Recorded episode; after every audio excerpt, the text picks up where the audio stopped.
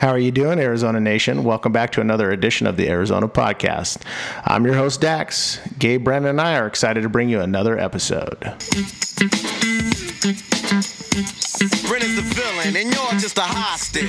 If you drop to the flat, it's gonna be a great day. So whenever I'm stepping, cover your head like an ostrich. Yeah, crazy.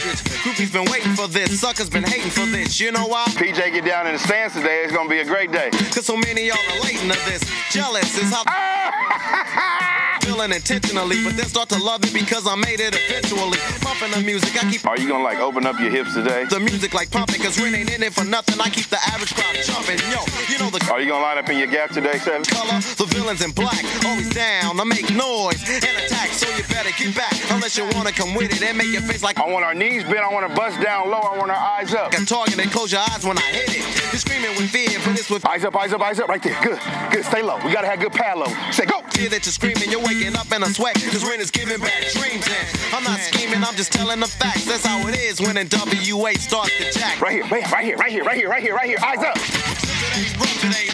We are now on iTunes, Google Play, and YouTube. Remember, we are the Arizona Podcast. That's Echo Romeo Alpha Zona Podcast. When you enter your search, remember to follow Gabe Encinas at Gabe underscore Encinas and Brandon Combs at U of A Bear Down 07. Follow the podcast on Twitter at Podcast Zona. Visit us on Facebook at the Arizona Podcast and email the podcast at arizonapodcast at gmail.com. Please feel free to email, tweet, and Facebook post any comments or questions.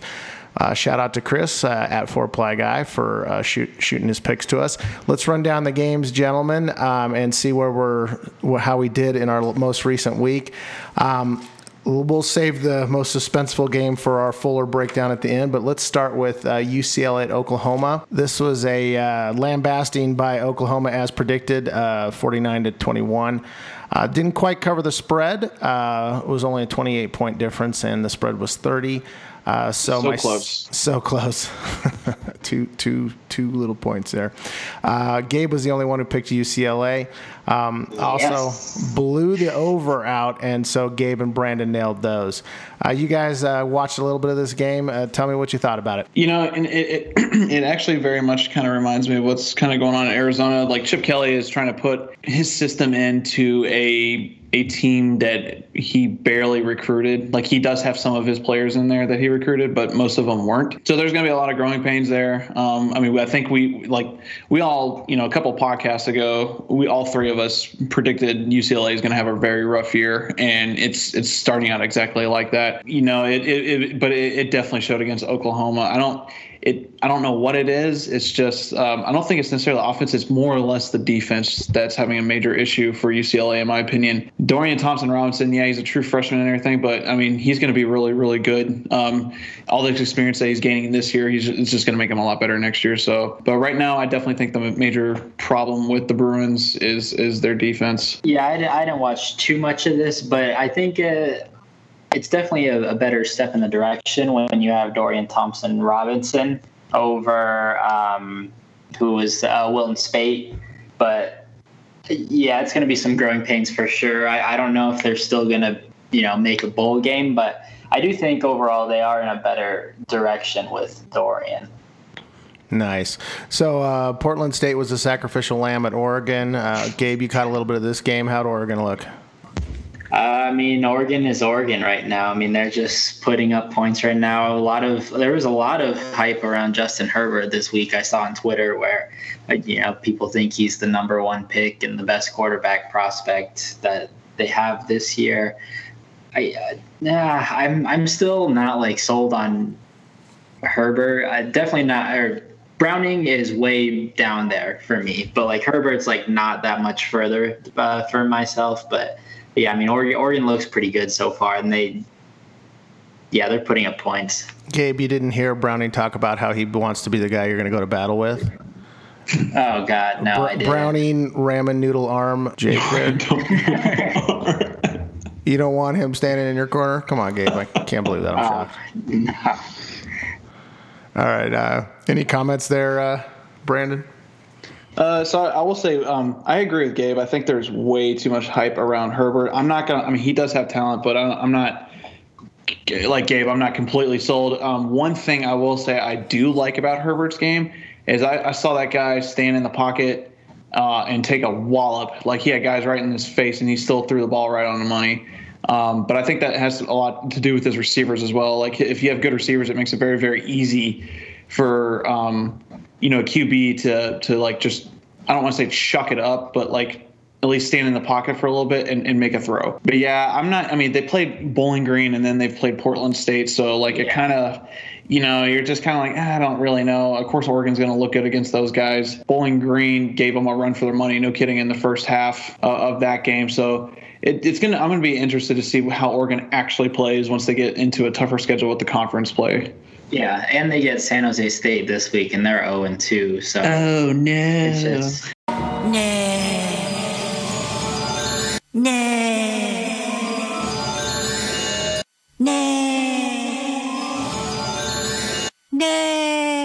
yeah, three three three games that I really wish Arizona could have had to start with, but for for Justin Herbert to be a number one pick, I don't know about that. Oregon's doing everything from Rich Rod's book. They're taking all our recruits and they're lining up the cupcakes left and right. So shout out to Colorado.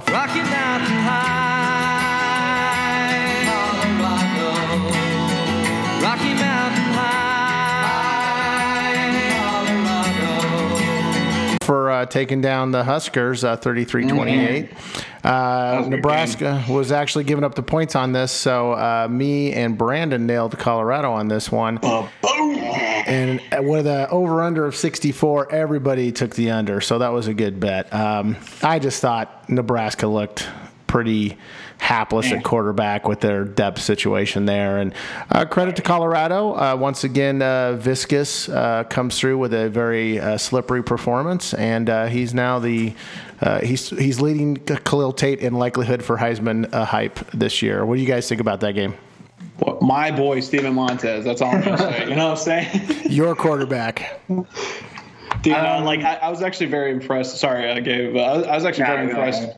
I was very impressed with Montez uh, during the game. Like, I think like he he definitely took a step forward. Like that. This isn't. This wasn't a like gimme game. This wasn't like a cupcake game. This wasn't even like this was kind of a, a good test actually for second second game of the season. Even if Nebraska hasn't played a game yet, but um, man, it was that was that was a very impressive uh, performance in my opinion by by Montez, and of course Laviska Shenault is uh, he's going to be a problem. You got to Um, you got to insert a slippery joke there. I mean, it's required. The viscous, so Lavis, the viscosity. yeah, Laviscosity. He's super slippery. Like a- he was yeah, very he slick. very very slippery, very very fast. Um, he yeah yeah he's going to be a very he's going to be a big He's slippery badass. problem. Yeah. No doubt. Yeah, I I'm I'm impressed that Colorado came away with a win, but man, what a bonehead play um, that that Nebraska safety gave up. I Yeah. think it was just uh, I don't know what they call them for targeting or hitting a defenseless receiver, which pretty much led to the final score. But yeah, Laviska, I just checked, he leads the nation in receiving. So uh, yeah, he, he's uh, he's pretty good. Is it Montez or is it Shenault? I think it's both. Yeah. Because Montez has to get him the ball, right? And Montez doesn't just throw to Shenault. So I'm going with the viscous there. All right, so um, uh, Utah rolls into uh, Northern Illinois University and pulls out the 17-6 win. Uh, Utah was a 10 point uh, was giving up 10 points. They they got their 11 they covered. So all three of us had Utah.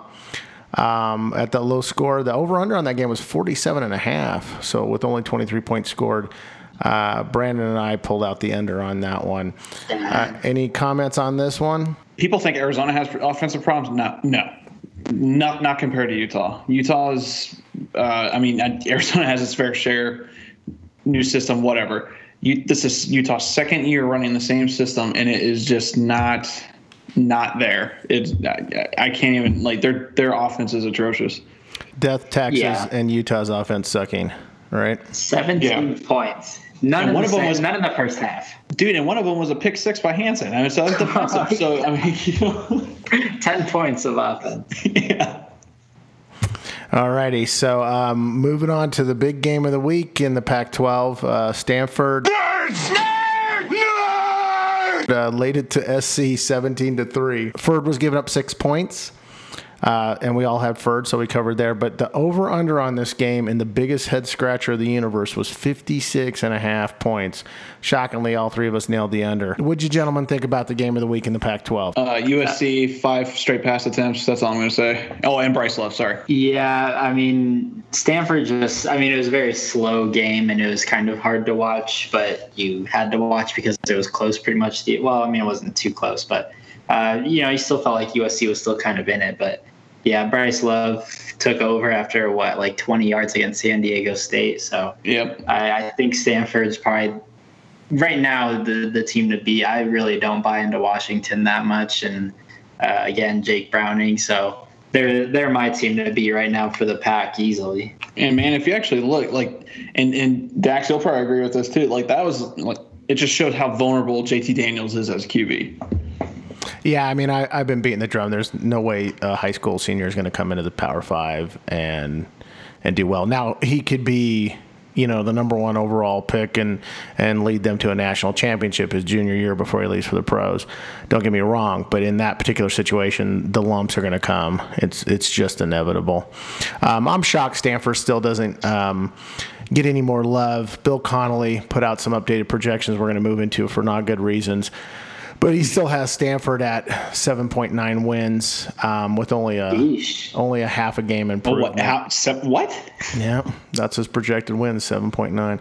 The team doesn't get any respect. I think the only legitimate complaint you can put about Shaw, well, maybe two. One, you guys' point about this game seeming closer than it was is always true with Stanford.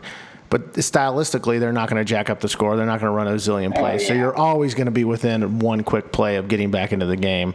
And two, he is doggedly determined. But to me, that's not something I knock people for. I think that's actually a representative of people that are successful. But that's just my opinion on that. So, um, you know, it's, like I said, it's a crock pot. You turn it on, you flip the switch, eventually you get soft meat, and that's what USC turned into. So, um, Cal, uh, at BYU, our pick bias uh, for our own homer status is pretty evident here. Uh, BYU was BYU was giving up three points. Um, the over under was uh, 46.5. We all went under and we all went BYU, and then Cal promptly went in there and, and won uh, 21 18. What'd you guys think of this one? Other than it's embarrassing that Cal went in and won at BYU, we couldn't take care of them at home. Yep, I mean that's pretty much it. I didn't catch too much of it, but yeah, that's just bad when when we lost pretty badly. I mean, there was I mean, we I guess there was a hope in the fourth quarter, but Yeah, we only sound- lost by five. You know. Yeah, but but soundly they are just running it down our throats, and so to have Cal go in there with a win, yikes.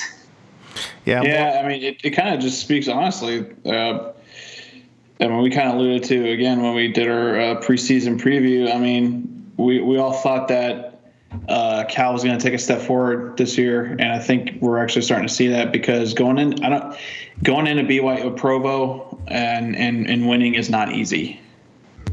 Yeah, and and I think the fact that we all went BYU and over just shows that we thought BYU was better than they are, and that's a reflection of how poorly we estimated our own team. Even more yikes than that, uh, Michigan State comes in at minus six at ASU. But it wasn't all good news in college basketball. BYU forward Brandon Davis was kicked off the basketball team after he admitted to violating the school's honor code by having premarital sex with his girlfriend. Luckily, his girlfriend goes to Arizona State, so she actually got course credit. ASU pulls out the win 16 13. Over under was 54, and they didn't come close to that. So, me taking ASU, they're, they're my new team. I'm on the ASU bandwagon this year. I'm just going to pick them for everything. Um, uh, so, you know, listen, that pass interference call that gave them the game winning drive was straight nonsense. Um, That was a that was a 50-50 battle. That was, should have been no flag. They don't get that. They're not kicking that field goal because they were way far back after that. But uh, you know, you leave it all on the grass or whatever nonsense Herm gibberish is about. And what do you guys think about this game? So one thing I thought is what it actually showed me was that um, I, I st- let me tell you something. I do not buy into this ASU nonsense that everyone is talking about all of a sudden. Uh, to me, if you look at if you look at the Utah State and Michigan State game, and then you look at Michigan State and Arizona State, it, it's very, very apparent to me that Michigan State was way overrated uh, to start the season. Um, their offense isn't that great. Their defense isn't that great. Um, yeah, th- this is a common. This th- to me, this is like this is like Notre Dame every year. They're very overrated, right? So this this is this is exactly what that feels like. This is Michigan State, a case of Michigan State being overrated, um, and and because of that, getting obviously getting outplayed by um, by Arizona State. That and then you know that bogus pass interference call. So Lay the hate on us, Gabe. Lay the hate on us. Uh, I mean, I do think I do think that um, Michigan State is overrated a bit. Uh, kind of, and I was going to even bring up Michigan State too, uh, or uh, Notre Dame as well with that comparison. But I mean, I'm still impressed that they were able to hang on. I mean, I, I fell asleep like midway through the third quarter, uh, so I don't I don't know too much about what went on, but. I, I yeah, I kind of agree. Like, okay, this two and a half star, like, there's a lot of Herm hype right now, and granted, nobody would have expected it, especially them being two and zero and Arizona zero and two. But I still give Herm some credit just because I, I'm impressed that he outcoached Mark Dantonio, or maybe he didn't. But in my thought, I I, I think very highly of Mark Dantonio. So I think that's an impressive win, and I still think there's a chance they could lose at. I think they're at San Diego State this week, even if it's at home. I still don't really like that a whole lot, but I mean, they they they're still two and zero, so good for them because I thought they'd win like four. I mean, they still could only win four games, but I mean, eh, they're halfway there already. Yeah, I, I took the over on this one. Now, uh, Brandon was giving me credit for thinking Cal was going to be good, and that is not what I did. Um, ho- however, I did think ASU was going to be better than, than they were ranked, and so, um, you know, uh, but as I've said before, um, they've played very well at home, and so the home games have come. Um, we'll have to see how the road situation bears out. But you know that Notre Dame victory that they all hung their hats on forever. That was a bad Notre Dame team, and so um, It- th- this exactly could easily bear like. out to be a bad Michigan State team. And does anybody recall how bad that Wisconsin team they won on that ridiculous? We're going to let the clock Oh, run out yeah. before we spot the ball play against Where Wisconsin. on the ball. Yeah, where the ref took four days to spot the ball. yeah, I mean, how'd that team end up that year? Does anybody remember? I can't. What year was that? I can't remember. It had to be Uh, like that was. It had to be see, I was a sophomore. they won the South, right? The 2013 season. Uh, I don't think that was a that great. One. Let me find out. Let's pull that up, and I'll pull up uh, Notre Dame stats for it. Had to be um, 2014 then, right? Thir- I think it's 13. Dude, pick take your pick on Notre Dame, man. Pick a year. Pick a year. Any year. Yeah. Uh, let's see. So, All right, so let's see. so you think it was 14, Gabe? I think it was 13 because that was my sophomore year. All right, Gabe. So for for Wisconsin.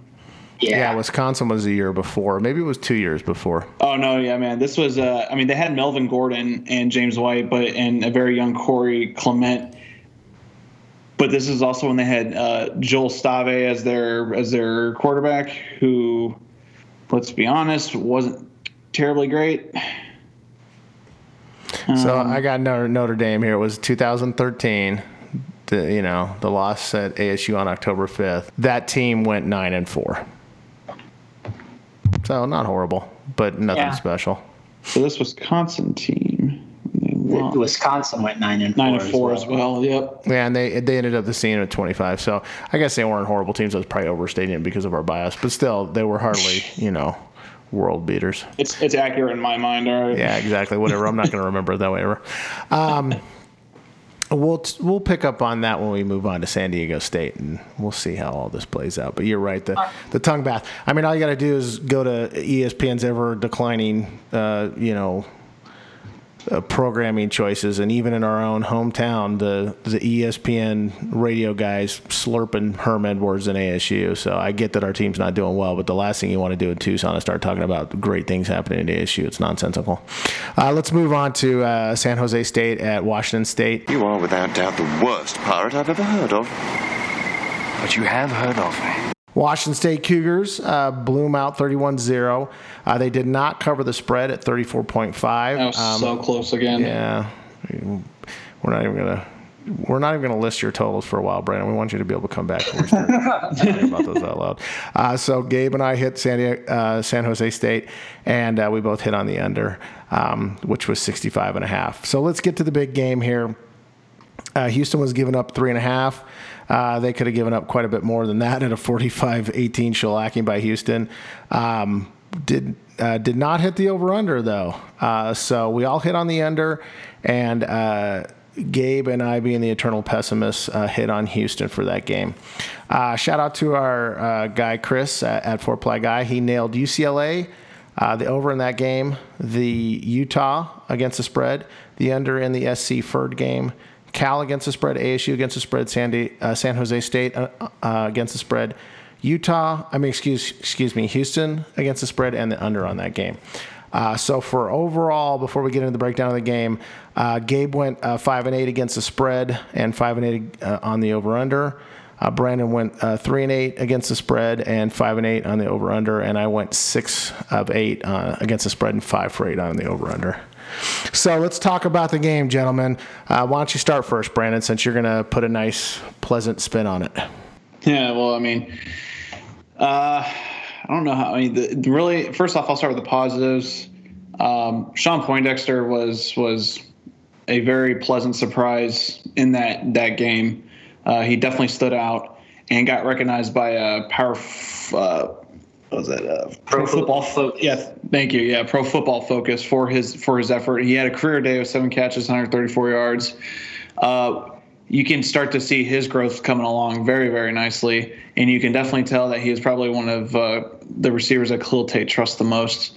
Um, so that was a positive. Another positive, um, and, and, a person that I think is actually going to have a really good career as as he's you know the longer or as his uh, well career starts going along, and even as the season goes along, is uh, Darius Smith. Uh, he looked really actually pretty pretty decent even with Ed Oliver in in the game and and everything like that. He he's just a shifty uh, shifty, speedy back, uh, has a quick burst, and you know he was actually play, uh, running with some toughness. So that was actually really nice to see. Um, we all then, predicted Darius Smith having that game, didn't we? Oh God, yes, absolutely. Uh, Tony Ellison also looked really great. Um, once he got uh, he got you know four catches for 60 something yards, I think. And um, uh, his 46 yarder was was was the biggest play of the day. That was a really nice catch and run by him.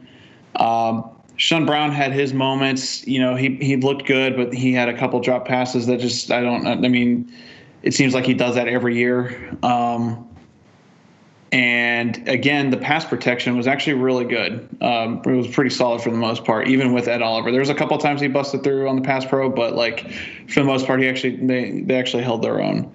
Uh, and that's that's a big uh, atonement or a big um, shout out rather to Josh McCauley, who's you know walk on center, first year playing center, and then took on Ed Oliver head on and actually didn't do too bad. And smacked him. And oh god, that was like the best part of that. Yeah, thank you, man. That, I see it every day, and it still still makes me laugh. Um, so moving on to some of the negatives, uh, I already mentioned Shun um, dropping a couple of passes, but uh, let's go with. I will start with the run blocking.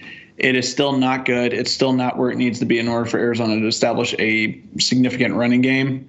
Um, you kind of hope as the season progresses, and it's possible, especially with Lath coming back this year, or she's coming back this week, uh, and then having those, uh, you know, having uh, Donovan Laie move over uh, to right tackle and Creason move over to left guard. Um, it, it, it should and it's it seems like it's something that could help in the long run. you know, with with Brightwell, it's kind of the negative about him is that it's not that he doesn't run hard or he doesn't try. It's just that he's, you know, if you look at his stats, I think he has like 22, 23 carries for only like 66 yards. That's not that great. You want to see more production out of him. Uh, help open up the running game because JJ can't do it by himself. Um, Darius Smith won't be able to do it by himself. So you need that. We need Brightwell, who's actually a bigger back at six one two oh nine or something like that, to actually like break through and start doing well. Um, and then let's get into like uh, and then the play calling. Uh, some of the play calling was was fine, but then some of it just didn't make any sense. Uh, I remember on like a third and two, I think it was in the first quarter. Run J.J. Taylor directly Right at the number one draft at pick all. at defensive tackle. That sounds like an excellent plan. Yes, that that was not smart. And then you go. How many then- pounds is J. Lights J.J. Taylor giving up to Ed Oliver? So JJ's like 184, but like that Ed Oliver's like what two? It's got to be 280, if not 300. Yeah, I mean, so yeah. Let's Um, let's send our our scat back into the middle of that nightmare. I mean, it, and it's it, it, multiple times. yeah. It, then you go to like uh, after like I said after Tony's 46 yard uh, pass, and you're like, holy crap! I mean, Arizona's about to score, and then and, and it might actually make it very very interesting. Let's go for four straight runs up the middle. Um, that I don't, under- I don't understand that one. Uh, to to to this day, it still it still has me scratching my head. Like, why wasn't there like a, a tight end rollout? Why wasn't there, or, you know, bootleg or some something like that? Um, it just four straight runs up the middle. I don't I don't get it. Um, the last play, I think it was Kane, maybe it was Caruso. One of one of those guys on the right side actually missed a block, and that's what caused uh, Gary Brightwell to actually uh, not make the goal line. Um, I will say, and I kind of talked with, I kind of thought I saw it during during the game, and then uh, when Lev does his like re- replay or rewatch and everything of the game, uh, he mentioned it as well. It, I swear to God, it looked like Darius Smith actually got into the end zone on the second play. Um, I don't know if you guys saw the same thing or not, but it, it looked very, at least very close, uh, closer than the spot that they gave him. But um, so that was kind of kind of interesting. But um, in situations like that, I was really shocked with the play calling. Like, why? Why? I get third and two; it's a running situation, but why not do? I don't know, JJ to the outside or something like that, or or just a short pass play to Shun Brown because he's been he was doing it all day. Uh, so that was that was kind of frustrating.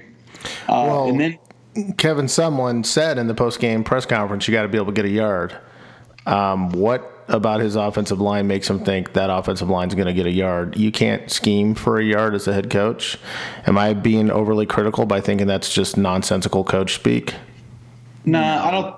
I, I don't think it's nonsensical coach speak. I think. I mean, it's understandable for him to to say something like that. Um, But this offensive line is, you know, hashed by all, together yeah. and has underperformed in the run. I mean, to me, that just smacks of lack of insight or arrogance, or I- I, don't even know what the right word for it is. Nah, I don't think it's arrogance or even or even not um, lack of insight. I think it's just you know, as a coach, you got to you got to show confidence in your players. There are times that you don't, but like if you you know you're in a game situation, you got to show confidence in your players at, at some point in time, right? Because you can't just pull the whole damn offensive line or or not run whatsoever. Um, my point was like you just if okay, so for instance at the goal line, okay, we just tried two runs in a row, not working. Let's try something else, right? Because at that point you trusted your offensive line twice.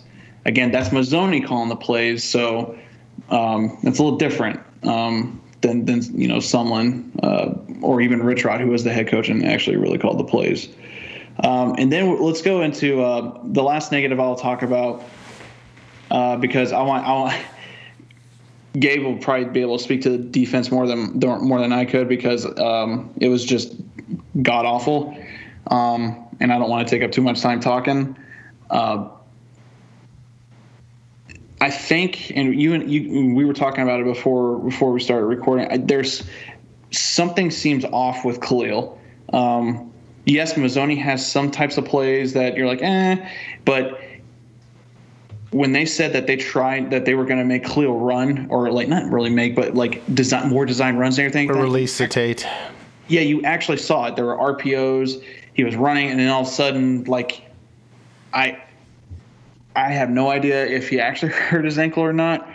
Um, I don't want to speculate on anything like that, but I, I, what I want to say is that there's just seems like there's something different about Tate. I don't know what it is. Um, I don't know if he's trying to prove something. I don't know if like he's trying to work on something in these first few games. Um, I'm not entirely sure. It just doesn't seem he doesn't seem like he's making the same decisions as he did last year. Does that ma- does that make sense? What I'm trying to say, like Well- it's just something off. When he ran for that touchdown in the third quarter, his foot looked just fine. So I'm not quite Exactly, sure what and that was he- about. Yeah, and then like you know him, he he looked fine in the fourth quarter when he had a sprint. You know, so I, I don't know, some some's off. But I'll, I'll have Gabe. I'll, I'll stop talking now so Gabe can uh, start bashing the defense. Yeah, you crush him, Gabe. Yeah, I, I mean, really, the defense it, they don't even look prepared out there. Like it's just like they're not in position. I don't think it's it's on the players' fault necessarily. I mean, yeah, you got some. You, you are banged up. The defensive line saw some injuries. Dereck Boles had to step out. Uh, was it Belkey who was the other one? Who else left? Uh, Belky had a he had a, a banged up knee. Okay, Didn't Boles go out injured? Yeah, Boles. Yeah, Bulls also went out injured. I think. Uh, actually, I think uh, DFF. He also got hurt. Yeah, He, he left for some time, but I mean That was late in the game, though. Yeah. Um, and then you're still missing Jace Whitaker. You don't have Scotty Young, so I get it. Like they, they were kind of missing some guys, and you're playing Azizi in that corner, which is not a good sign for me personally. But I mean, it's and then Xavier Bell was starting in place of Tristan Cooper. He didn't make the trip, so it, you are missing a lot of key pieces, and it is a super young group. But I mean, they just it just doesn't look like the same defense last year. Still no sacks, still no turnovers, and so really it's just and in year three again, kind of going back to last week where you know you you brought in eight to nine returning starters and had some guys with previous starting experience coming back. Here uh, again, you had some injuries and you're missing some guys, but man, they just look like they're not in position to play and make a play, and it's just they're getting run over constantly, and it's like, yeah, I mean, last year the, the, they did get masked a little bit because of Khalil Tate. I mean, they were still giving up 42 points in some games, and Khalil was able to put up 45, but you just would think that there would be some sort of improvement from last year, especially with the new scheme and and all of that. I it's just really mind boggling to me. Gabe, do you feel like Marcel Yates is trying to sell you a used car? Whoa. um, listen, I don't think we need to beat this game to death. Everybody who watched this game knew it was bad. I, I appreciate the attempts to parse out the details, but to me, this game wasn't the game that we want to invest a lot of time and effort in breaking down because, in my opinion, those 18 points were well after Houston had cashed it in and moved into the the backups, and that's the natural letdown in a situation like this. I, I have three points I'd like to summarize that I think completely cover this game and really all you need to know. Because I and, and we can talk a little bit about what Lev pointed out in, in his breakdown of the, the program. But here's the long and short of it. This is a team that can't stop the run. This is a team that can't run the ball. That's a guaranteed losing strategy. To your point, Gabe, in the past, maybe some takeaways on defense covered up for a lot of their deficiencies um, in like third down and total points and yards given up. Um, but they don't have that going for them this year, and certainly we don't have Tate going for us. I would say the biggest indictment of this team is on the second play of the second half. This team has scored zero points. They're getting completely blown out. It's their second drive of the second half. They get the ball. There's 12 8 left in the game. They have a chance to make something happen, and they have to call a timeout before they snap the ball on a change of possession. To me, that is completely inexcusable, both on the quarterback and on the coaching staff, and that does not reflect well on them at all. Fair enough. Yeah, that's that's that's fair. I mean, I don't understand like how I'm not sure what miscommunication there was. So yeah, I mean, there shouldn't be at this point, you know, or at that point in the game. You know, you come out, you just want to score points. There, sh- you should have a play ready and and and go. So, I'm not sure what that was all about. That's a good point. Yeah, just horrifically bad. All right, so uh, Michael Lev threw an article up uh, on September 13th talking about, um, you know, basically where we're going. Um, you know, people are trying to take, you know, the moral victory solace in the fact that we ran 100 plays and only scored 18 points. I, you know, I watched this team when it had Nick Foles in its last season, and the only good thing about that season either uh, the only good thing about that season was the ASU victory. Uh, the rest was hot garbage, and that that team had the same problem. They could run a million plays between the twenties, and they couldn't score anything. And, and that's you know that's not a good thing to say you scored. You know, well, great, we ran 100 plays. Who cares? I mean, you were behind. You were running against the second string. Basically, the long and short of it is. Um, you know, we're averaging well below. Previously, Arizona was averaging, uh, you know, 0.403 points per play. If we would have had a day consistent with our previous scoring average, we would have scored about 41 points. But right now, Arizona is averaging uh, 0.243 points per game, which is in the bottom third of the country and that includes the safety uh, against Houston, or 0.243, uh, represents a significant drop from last year. In 2017, the Cats averaged uh, 0.591, uh, which was one of the best in the nation. You know, that's a big drop off. And then, you know, Khalil Tate at this point in time has uh, 34 yards on 14 carries um, hardly the Heisman uh, candidate we thought he was going to be. He was previously averaging, uh, you know, 128.3 uh, rushing yards in his 11 games last season. Last year, he completed 62% of his passes with 14 to 9 uh, touchdown to interception ratio. This year, he's completing an abysmal 51.9% with a 1 to 2 touchdown to interception ratio, with an average uh, per attempt uh, going from 8.9 to 6.8. So you alluded to it, Brandon. You think there's something up with Khalil, maybe a little more than the ankle injury, uh, maybe a little more than a transition to a new offensive coordinator. Is this as simple as uh, the offensive coordinator? and the uh, quarterback getting on the same page, Gabe? Um, I mean, I think uh, to be honest, I think they're kind of just on the same page where they both just they're trying to throw the ball a lot more and trying to get him into this kind of pro style offense that just doesn't really fit the offense in total. I mean, this should be a kind of run first Khalil Tate with some short passing games that gets your athletes in space, uh, outside running game. And so for me, you know, like Brandon said, I think it's just a little bit more on Khalil Tate. Maybe he's just a little bit more greedy this year, where he's out to get his and his only this year, and he's going to try to make those tight throws or make those deep plays. And so, you know, because I feel like if if it wasn't, and then on the Noel part, I mean, for him, I think if, if he wasn't happy with what Khalil was doing, then he would tailor his plays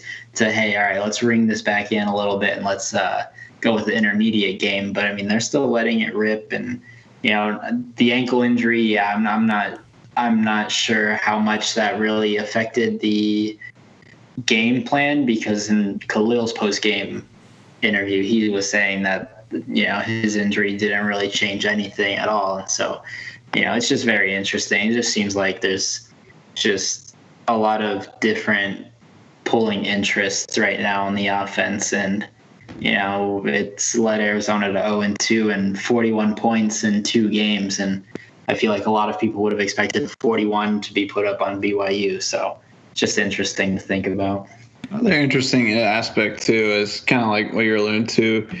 Um, that's just just odd is that free play that sorry, excuse me, that that uh, Arizona had and Khalil had, and he had Devon Cooper. No, was it was it Berryhill or Cooper? It was one of them, wide open for a first down, and he just kind of chucks it out of bounds. Like I don't. Yeah, what do you have to lose? I don't understand that. At, yeah. yeah, I don't understand that at all. So that's that's kind of an example of what I'm saying. Like something's off. It, it ain't good. It, it's so bad you want to have amnesia, right? Um, well, let's spend some time talking about the offensive line changes because I think it's really interesting. I think there's a big shout out to Donovan Laie for being included in the mix uh, when uh, Layth came back and he's moving to right tackle.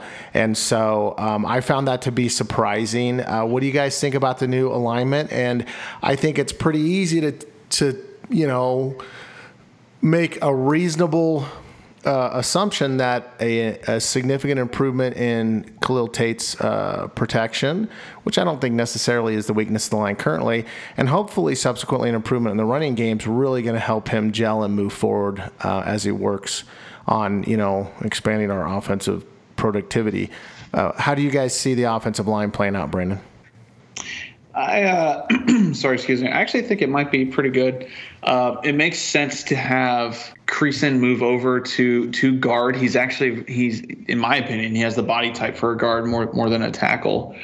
Um, but he, you know, bringing uh, Layth back and then you have Creason back there. It actually, to me, makes me feel a little bit better because uh, you have a lot more protection on uh, Khalil's blind side. So, um, you know, because those guys can hold their own. Um, I mean, Layth is Layth is pretty pretty darn consistent. Like he does have a couple of like uh, he has gotten hit a couple of times, but like for the most part, he's been pretty consistent and um, and probably is Arizona's best offensive lineman uh, right now.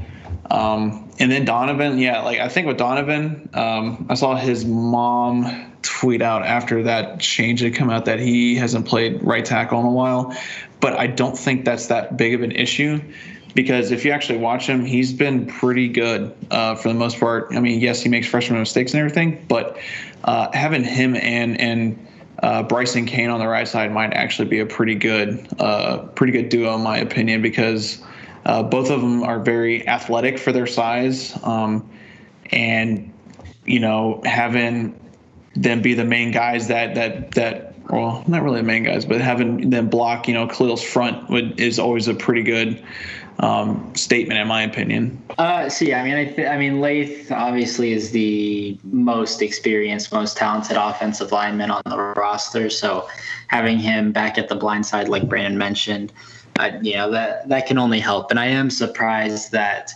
uh, Donovan is actually just flipping over to right side. I was very curious what was going to happen with the left side of the line once Layth came back just because of that red shirt rule now. Like, okay, you can use Laie for two games and then uh, keep Thiyo Lukusa at left guard. But now I I agree with Brandon as well. I think Cody Creason, he's not like a lean six four kind of guy. Like he's kind of just a, a stockier kind of guy, not exactly the long arm. So I do think guard is is a good spot. I hope there's not much of an adjustment period. I know uh, Joe Gilbert was moving guys along the line and getting them one just to maximize their depth, but two just getting them familiar with other positions. So we'll see if there's much of a transition. But when you're next to Layth Friekh, that's going to help quite a bit. So uh, at right tackle is going to be interesting, but um, you know that's another game that uh, this O line gets under their belts, and so you're hoping you can really utilize Southern Utah to get things going, get the offense going, get the running game and Khalil Tate, you know, more involved. And so I'm I'm pleased with the progress, and I'm it, the one thing that is concerning is that both Thiyo Lukusa and Michael Eletise are not in the lineups, and Lacusa, I think was a top 350 guy, and Eletise was close to a top 150 guy. So, you know, those guys are getting beat out by you know some some younger guys uh, or you know just some random position changes so it's interesting to see but i'm i'm hoping that the offensive line with Layth does see a pretty good improvement i think once uh, kind of to your point i think once the offensive line has more, gels more, you know, and it probably will with Layth back into the uh, back into the mix. I would not be surprised to see, um, you know, Eletise or or Lucas uh, actually rotate in because if you if you notice, um, Kevin Sumlin hasn't been. I don't think he's been very happy with having to play um, his, his, you know the offensive line like 100 snaps a game. You know he he didn't seem he, that's something that he pointed out through both games is that that the offensive line has played the majority of the game the whole time, right? So um, I think having Layth back will actually also cause the line to gel better, and then we'll be able to, you know, put in Eletise to get more snaps, and then Lucas and rotate guys in and out. You know. Yeah, I, I think that's an interesting concept. I, I've always thought if you know, obviously the the five men working as one unit is unique to the offensive line, and I can understand why rotating individuals is difficult like you would on a defensive line. But it's always seemed to me like that's one place that they don't take advantage of rotating people from a fatigue standpoint, especially with these high, um, you know, turnover offenses. And so having a little bit of um, depth there. This is going to be our our first uh, rotation on our over under for Brandon at five offensive line uh, configuration. So this is number one. All right, so we're we're well on our way to the over, I think. Um, unfortunately, but uh, hopefully there's something There's one. positive change. Let's move on to Dave Heeke. Uh, he sent out the Wildcat uh, Wednesday newsletter. And uh, I quote Last weekend, our football team traveled to Houston for game two of our season. While not the outcome we were looking for, I assure you that our program is focused on the mission of improving week to week. Yeah, they better be. Um, football coaching transitions are always difficult as players and coaches learn new systems and measure potential strengths and opportunities. However, I encourage all of our fans to believe in the process and stay the course with this program. During the trip to Houston, I had the opportunity to be around the football team and the coaches. It is clear that there is great optimism and sense of purpose. I am excited by the strong student athlete and coach leadership in this program, and I am looking forward to the rest of this season. Hyperbole, hyperbole, hyperbole. All right, gentlemen, it's two games in, and Dave Heeke's trying to convince us the sky isn't falling. As a State of the Union situation, you know, hot take two games in. Is this much ado and it's a reasonable coaching transition? I'm going to let Gabe go first because I want Brandon to be able to finish this one out. I mean, it's just so hard to have any sort of comfort with 0 and 2 when this team was projected as a dark horse Pac 12 South champion. So for me, it's just you're falling well below expectations right now. And this was, I mean, really, like we've said in the past few podcasts, like the defense has no excuse. In year three, you're bringing back three freshman All American linebackers. Um, you know, you, you have missed some pieces here and there for injury and been playing some walk ons here and there as well. But, you know, the defense has just been frustratingly disappointing. And offense, I mean, there's just. There just seems to be some disconnect between the player personnel and, and the plays that are being called. And so it's just been a very frustrating experience to watch both BYU and Houston games where you know, it, it, actually looks like when the coaching staff came in here and said, we haven't watched anybody from last year, there's been a clean slate, you know, we're going to just evaluate. It looks like they actually didn't watch anything from last year and they're not catering to their strengths. It's just been frustrating for everybody. So I think it is very easy to be discouraged. And when it comes to the personnel changes and the coaching changes, it's just hard for me to believe a whole lot of that just because all camp, you know, offense, they were saying, you know, there's not a whole lot of difference in the spread right now. It's just some terminology. Routes are being made easier now. There's no more option routes. And I get it. Your offensive line, the big concern was you're replacing four starters um, up front. And, you know, how is that going to affect Khalil Tate? And I, I really don't think it's the offensive line that's affecting Khalil Tate as much. I think it's just the offensive game plan and just some of the questionable play calling. So for Dave, you got to do something to reel people back in. You got Southern Utah at eight o'clock. That's a hard draw coming off 0 and 2. So, I mean, I, I think you just got to do something. But I mean, I don't know what else. You know, it's not like he's not gonna. I don't know. He, you know, the team morale is high and all of that. You know, what else is he supposed to say? That's just kind of my take on his letter. I, I guess it had to be said just to try to get. I mean, they got to be sweating in the athletic department because if it's if it's like a Grambling State from 2016, it's gonna be just moans and groans all season, and that oh man, it's gonna be a rough season. So you just gotta hope that for whatever reason they don't go 0 and 3. Yeah, I think he should have gone uh, full Tony Ellison and just said, "Yo, we don't even care what y'all are thinking. we don't think about you that much." All, all right, Brandon, throw your spin on the State of the Union. All right, so I don't I don't find it as much of a negative. Um, I think it's it's a reaction to people. Let's just be honest. This fan base overreacted. I understand being frustrated. I really do. I get it. Overreacting to the point that I've seen no, I, like, and I've said it like what two podcasts ago. Yeah, two podcasts ago. Like it, it that's not needed. You don't need to. You don't need to overreact, freak out, blah. It, like just rage after two games of a coaching change. Yes, through camp, you know, like Gabe said, that they're saying that there's, you know, nothing's changed. Uh, you know, football's football, uh, just the terminology. However, mental, like physically, sure. Mentally, though, on a on a you know, you're going from, like I said, a run first to a pass first offense. That is a completely different mentality that you got to get yourself into. And for the offensive line, that means different types of run, different types of blocking, right? Um, their run blocking isn't going to be the same as it, as it was under under Rich Rod. Um, plus, you throw in, you know, we've said that we've beat this horse so much. You got like, you know, four new offensive line. I'm not even going to go into that, but um, I think I think it, it's also an interesting. I, I view it as um, uh, saying that and they're sticking by. Uh, and they're they're like they're they're saying like no kidding like football's important to this university it's important to us it's important to this department and we're sticking by and standing up for them Yeah, that's coming from the president, don't you think? Well i think it's both. I, I know Heeke loves football. There's there's no doubt about that. And and president robbins loves his football too.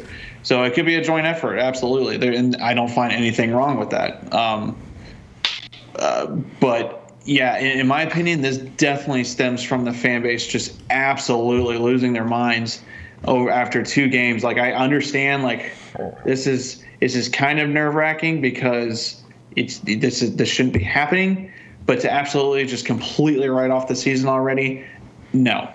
I there's it's college football. There's so many times that I've seen teams, and I'm sure all of us have seen teams start slow or horrible, and then all of a sudden boom, they something clicks, and then throughout they just explode throughout the season. I mean, it's happened to Stanford.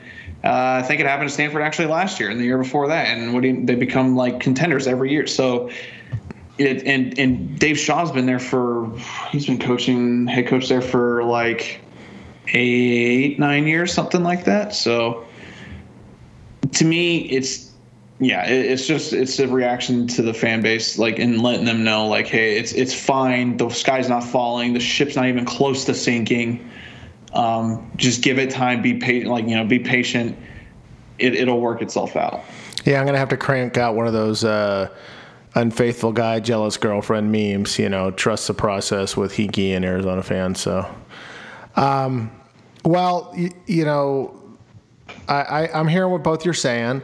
I think that I I feel the offensive line, with the amount of turnover they had and what we ended up with, was you know very predictive of um, you know this backslide, and that was one of my big concerns. As I've stated previously, I thought the defense was going to step up, but clearly that has not been the case. So that was my uh, error in judgment. Um, but I didn't think uh, Tate was going to, uh, you know, be a legitimate Heisman candidate this season, uh, simply because I didn't think he had the offensive line support um, to do so. Uh, but that's my take on the situation. I, I agree. You know, you can't put too much stock in any one thing, but I also agree with, um, you know, Gabe in the sense that you know, there's plenty of coaches that step in and do just fine. To to just put that on a transition, I think is a little bit of, um, you know, excuse making. But uh, we're not the only ones who are panicking. Uh, Bill Connelly put out his S and P deltas after two weeks, and uh, you know he states even you know that his SP S and P plus uh, tends to be a little sensitive early in the season, which makes sense. You know, the more data points you have, the more likely your predictive model is to be successful. So. Um, this is of course subject to change and stats are you know there's as gabe can can uh, you know absolutely uh, testify to uh, as long as he's billing by the hour.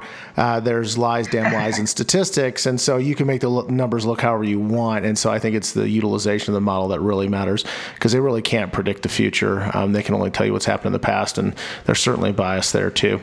Um, but arizona's dropped a minus whopping 5.6 in win projections. That's the biggest in uh, his model uh, right there with new mexico state uh, which dropped a minus 4.3. So we're now projected to have 2.1 wins, which is lowest in the uh, Pac 12. What say you, Gabe? I mean, it's the, the drop is definitely, you know, I, I don't think it's. I, I mean, yeah, it's hard to put words to it, but it's kind of tr- concerning and kind of true though. Like, where where where are you supposed to get all these wins now? All of a sudden, these were two wins that you were expecting Arizona to get. Houston, some people were iffy on, but you, were, for the most part, people were expecting two and zero. And and again, even the computers had Arizona at eight wins, so that's got to be pretty. That's probably one of the most favorable outcomes Arizona's ever had in the math world and all these computer rankings. So, but right now, like I don't, I don't know if they can USC. That's no longer a toss up for me, uh, or it's not. I guess going back to way back in our one of our first pods where I was saying that every one of these games are winnable. Now I'm not sure that a lot of these games are winnable. Like Cal definitely scares me now. Utah, I know there's some mixed reviews, you know, but at Utah still concerns me. At UCLA, depending on what they can do during the middle of the season, Oregon, that's probably that's very terrifying for me. Colorado's looking pretty good. At Washington State, I can just see Minshew just torching the defense right now, and then ASU at ASU, or no, that's no, that's that's home. Um, you know, I just don't know where you can f- put six wins on this remaining schedule, even to make a bowl game. So, you know, two, I think that's a little bit, you know, that's that's a little aggressive to go down there. But you know, I'm definitely thinking four wins for this team right now. Brandon. So uh, with me, I agree with Gabe. The two is very ag- aggressive, and it's, in my opinion, probably just based on how things have gone so far. Which okay, okay cool, whatever. Um, but still, still pretty rough. One thing I find interesting is I've seen you know teams that are that are struggling at the beginning of the season, all of a sudden, and then they pretend well they could still pick it up. Blah, blah. I don't understand why Arizona doesn't get that benefit of the doubt. Well, Like, because we haven't consistently proved it. You know what I mean? I mean, basketball but we're gonna like- get we're basketball we're gonna get that doubt every time. Football we're never gonna get it. Yeah, and that's just ridic- in my ridiculous in my opinion. But um, but I understand. I mean, I guess I could kind of understand. But like, I see what Gabe is saying. I, absolutely. Based on these two games, you're like, ah, I don't, I don't know. Um, but at the same time, I'm still, you know, as much as I'm thinking, I'm like, man, this may not be as good of a season. Like, well, it's definitely not going to be as good of a season as as we all uh, thought at the beginning. Um, but even with that, my my win total, like you know, Gabe and I talked about, it, I think earlier this week, um, it went down from ten games to like right now, I'll say seven to eight. Once we get into Pac-12 play and seeing how that goes, then that might change a little bit depending on really just how the how the how the t- uh, games play out and how the season starts to play out. So, yeah, it's. But to go back to the original point, I think that yeah, the two to two two games is severely aggressive. Like, yes, uh, the offense under Jonathan Smith up at Oregon State is looking better. I cannot even, you know, Artavis Pierce looks pretty strong, but then again, they played Southern Utah. Um, so, you know, we'll have to see how Arizona plays against Southern Utah, and then we can kind of, kind of judge on how they might play Oregon State or, you know, how they might be against Oregon State. So, Yeah, we're Yeah. definitely going to get the head-to-head comparison on that. So it's going to be interesting to see how they do compare to Oregon State. yeah, that's one thing I'm very interested in. Listen, if you want to take some some, I, you can either take this or good news or bad news. Uh, ASU is the biggest riser; they went up three point one. Uh, so let's hope this model is complete garbage, even though we love Bill, Bill Connelly, and we're going to get to that in our picks. Um, so let's move on to some uh, non U of A stuff and talk about some of our Friday night lights. Um, I know that you uh, recently had an article out, uh, Brandon, on how our commits performed in week three. Why don't you give us the rundown? Yay, recruiting. All right. So, um, start with Gunnell. This kid has been just exploding this year in his first two games. Uh, he's got, you know, he's 52 for 73 for 802 yards, 11 touchdowns, no picks. Uh, he also has 11 carries, 93 yards, and two scores. Um, you just watch his clips, and Gabe and I have been just gushing over this guy um, the past two weeks, just watching him play. He's been just just automatic. I mean, you can tell he has a phenomenal relationship with his receivers. He trusts them uh, implicitly, and and that allows him to uh, make the throws he he wants to make with with confidence. Uh, he doesn't really second guess himself. Uh, and and one thing he's shown a lot more this year, I think, than last year is that he's actually pretty mobile and, and can make plays with his with his legs. Um, he actually had a pretty nifty spin move this past week against Lamarck High School, uh, and that gained him like a, I think another extra 15 to 20 yards. So um, Gabe was alluding it to it earlier this uh, this season before the season began that that Gunnell is going to break all kinds of records. Yeah, I think he'll do that in probably like the next two or three games or something along those lines. He looks like a monster on that field too. A very, Dude, yeah. He's a very three star esque performance. No. Oh, oh, absolutely. Yeah, yeah. Totally Yeah. three star talent. Maybe top 500. Are you sure that high? Right. Uh, moving on to Kwabena. Um, usually Edison's pretty good with uh, with uh, game film and and boot, uh, updating their stats, and it's been kind of frustrating for me uh, because I don't get really either. Uh, literally, off based off the two clips that are the two clips I've been able to find against Buchanan and Clovis North, he has like three tackles per season. I severely doubt that that's the actual number. Um, I think it's it's it's just weird. Maybe they got a new person. I don't know to do this stuff, but like it's like a 12 second clip against Clovis North. I know that he probably did more than that. So it's just it's just interesting how that's going along. That I- stats guy over there is going to be the death of you, Brandon. Oh, dude, you have, no, you have no idea, man. Like, I know this kid is killing it. Um, I mean, my Yeah, God. it, it's hard to imagine that these guys are playing a full game and come up with one tackle. Yeah, Like that, that's just not humanly possible for for a guy of that skill. I yeah, they got to get a new film guy or something. A 12 second clip is just a shame. not only that, I mean, he bull rushed a freaking offensive lineman into a quarterback. Yes, he has one tackle in a game. No, bullshit. No. no, no, no. All right, so uh, moving on to Maurice Gaines. Um, he uh, he played his first game. Uh, St. Thomas More played the first game against uh, oh god, Nordrhein Westfalen, who is from I think they're from like Hamburg, Germany. Uh, they whooped them forty-seven to nothing. Uh, there was only what Gabe like t- I think it was like two two plays and it was like twenty-nine seconds. Um, you just kind of get an inkling of what Gaines can actually do because uh, both Gabe and I really like Gaines and think that he's going to be a really good corner here at the U of A. Um, so you you still see those press covers and then the skills that he can or the plays that he can make on the ball. So um, I'm looking forward to seeing hopefully more film this coming week um, as they go into their second game. Uh, then moving on to Jalen Johnson, this kid, um, I actually got done talking with him.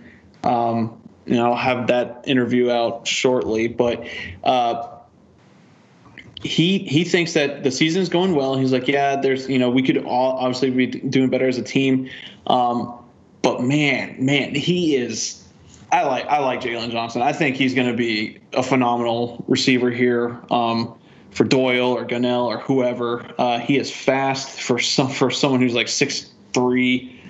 Um, he has great hands and he's just a deep threat. Um, and, and actually has that big playmaking ability. Um, he had five catches for 92 yards this past this past week. Um, uh, even though Roosevelt lost to uh, Servite, um, which is a you know powerhouse in Anaheim. So, um, so even in the losses and everything, um, he's he's still making plays. Uh, one thing I actually think is is the problem is isn't him. It's it's his quarterback play. His quarterback's pretty inconsistent. Um, so that's something to watch, but that's not a ding on Johnson. Um, if you watch him, he's actually very, very good at running routes. His routes have been a lot better since last year. Um, they're a little bit crisper, and he gets open often. So um, I expect him to finish well over a thousand yards this year.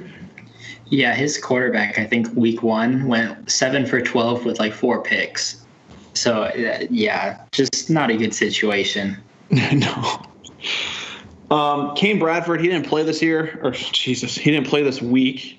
Rather, he had a uh, his game was canked or canceled rather. So I think it was due to like lightning in the area and the storm wasn't going away. So he'll have to make up that game. So I don't really have anything on him. Uh, he did play tonight though uh, against Sam Houston. So I'll have to see if, what I can find on him um, as we head into the weekend. Uh, and then Chris Rowland, man, I you know what? I really love watching Chris Rowland's film. This kid is actually coming into his own as a defensive player. Um, we already, you know, we already talked about how we liked him as a receiver, and we, you know, we'd have to see how he played as a DB this year. And so far, so good. through three games, he has like 20 tackles, two tackles for loss, two interceptions, uh, a broken up pass, forced fumble, and then just for good measure on special teams, he has a punt return for a touchdown. Um, and and this last game that they had against Paloma Valley, he had six tackles with a tackle for loss and in his forced fumble. And his forced fumble that he had is just him just absolutely clocking the ball carrier. Um, I can honestly say I didn't really expect that from him. He actually is a, an extremely physical player, and I think that's going to be a very, very. Um, I think that's going to be like a undervalued skill that he is actually going to bring to Arizona. Uh, he is a freak athlete. He's very athletic and he makes good plays on the ball. Um, I know Gabe had his doubts, but uh, I actually want. Uh, what do you think now, Gabe? That you've seen some of his film. Yeah, he's one. Yeah, I mean, he's one that I think I still need to see a little bit more on. There are other guys who, like Michael Wiley. I'm turning on to him a little bit, but Chris Rowland, I I see Holy it. crap! I see Chris Rowland, but I don't know. Still a little bit more that I want to see out of him. Not, nothing that the way I, I like to look at guys are if they were committed to ASU, would I be nervous slash worried slash jealous? And Rowland, he's he's kind of like borderline there, right there for me. So so I mean, granted, yeah, his sample size is what like two or three games, so he's got some time this season to definitely turn that corner. Yeah, man. I, yeah, I think he's definitely taking those strides to to being a better DB prospect. Sorry, excuse me. All right, now heading on to uh, Darian Clark. Um, I I actually like him. The more I watch his film, I actually see what the coaching staff really liked about him, and I'm I'm, I'm surprised he doesn't have more Power Five offers. Um, and I think it's just mainly because of size. But he is an incredibly patient, aggressive linebacker. Like he you can see him just sit there, kind of dissect the play, and as soon as he does, boom, he just hits the Jets and all of a sudden just wrecks the ball carrier. Um, that's an impressive skill, um, and and to me, he's actually playing like what I would think a sophomore in college would play like, uh, and that's pretty pretty impressive for someone who's who's still in high school. Um, you know, just gain a little bit more weight, and man, he's he's gonna be good. I think he's gonna be good once he comes to Tucson. He's gonna be really good. Um, I he's going to explode this year. Um, and then, yeah, I agree with Gabe. Michael Wiley looks a lot better this year than he did last year. Um, man, his he's actually got some speed to him now. Uh, he's able to outrun defenses, and his vision looks like it's gotten a lot better, as well as his agility. Um, I think what uh, the fir- very first game he had like 15 carries for 192 yards and like two touchdowns, including like a 95 yarder where he just legitimately followed his blocker. And as soon as he had a hole, he just blew the entire defense away. Uh, no one could catch him. and I think uh, I think he's actually really po- uh, poised for another big year. Um, one interesting thing too, he actually gained like over 130 yards, uh, almost 140 against one of uh, Southeast Texas uh, powerhouse uh, Westbrook. So that's actually pretty impressive, especially since Strake Jesuit, Strake Jesuit rather, was supposed to lose that game, but they ended up uh, ended up winning uh, 55 to 40. So that's a pretty pretty important and impressive feat right there. Uh, what are your, what's your take on Wiley now uh, that you've seen some film, Gabe? Yeah, I mean, watching his junior film, I'm like, man, this guy. I mean, it could be any high school varsity running back. Like, it didn't look at like anything special at all for me. But now, and like at the time, I was like, oh, give me Darius Smith over this kid all day. Like, I I, I didn't think too highly of Darius when he was coming out, but you can definitely see on his high school film, he has that explosiveness, that shiftiness, kind of one cut and go kind of guy. But Wiley, I was like, eh, I'm, not too sold on him. But now uh, he's putting up some big numbers and he just looks a lot more crisp. It looks like things just slowed down for him, maybe. But yeah, he just looks a lot better overall, kind of more well balanced. He didn't have the most speed and he's got a little bit more burst now. Um, he just looks a lot more well balanced. And I think he could be a pretty decent. Uh, I, I'm trying to think like a comparison, but I mean, he's just a very well balanced guy. I guess maybe uh, well no, not not quite a Gary Brightwell. I don't know. He's he's just really well balanced. So I, I think he could do something here. I wasn't high on him at all though coming into the season. Oh yeah, think yeah. You know what's funny is a lot of people were te- like when I was putting out these things and putting out Wiley stats, and people were like, "I thought he wasn't that good." So, um, Yeah. Oh, so I kind of, I'm sorry, I forgot to. I what's what's your opinion on uh, Darian Clark and Jalen Johnson as well? Uh, Clark, Clark, Clark's weird, man. I feel like he could be like five eleven or five ten because, I mean, two time All State kid, over hundred tackles both seasons. I think, uh, I think you tweeted out um, like he was like the number thirteen linebacker in Texas or something. Um, yeah, he's he's really interesting. I'm I'm curious to see what they would list him on the as the official roster or if he has academic issues because I mean he he looks the he looks good despite he does look a little bit small but um, you know despite his size I mean he he follows the ball he he knows exactly where the play is going and kind of just looks like a little Scooby right out there really um, and then Jalen Johnson I, I looked so I looked up his uh, quarterback stats here. uh, they've played two quarterbacks um, in four games. They both have a completion percentage of 45%.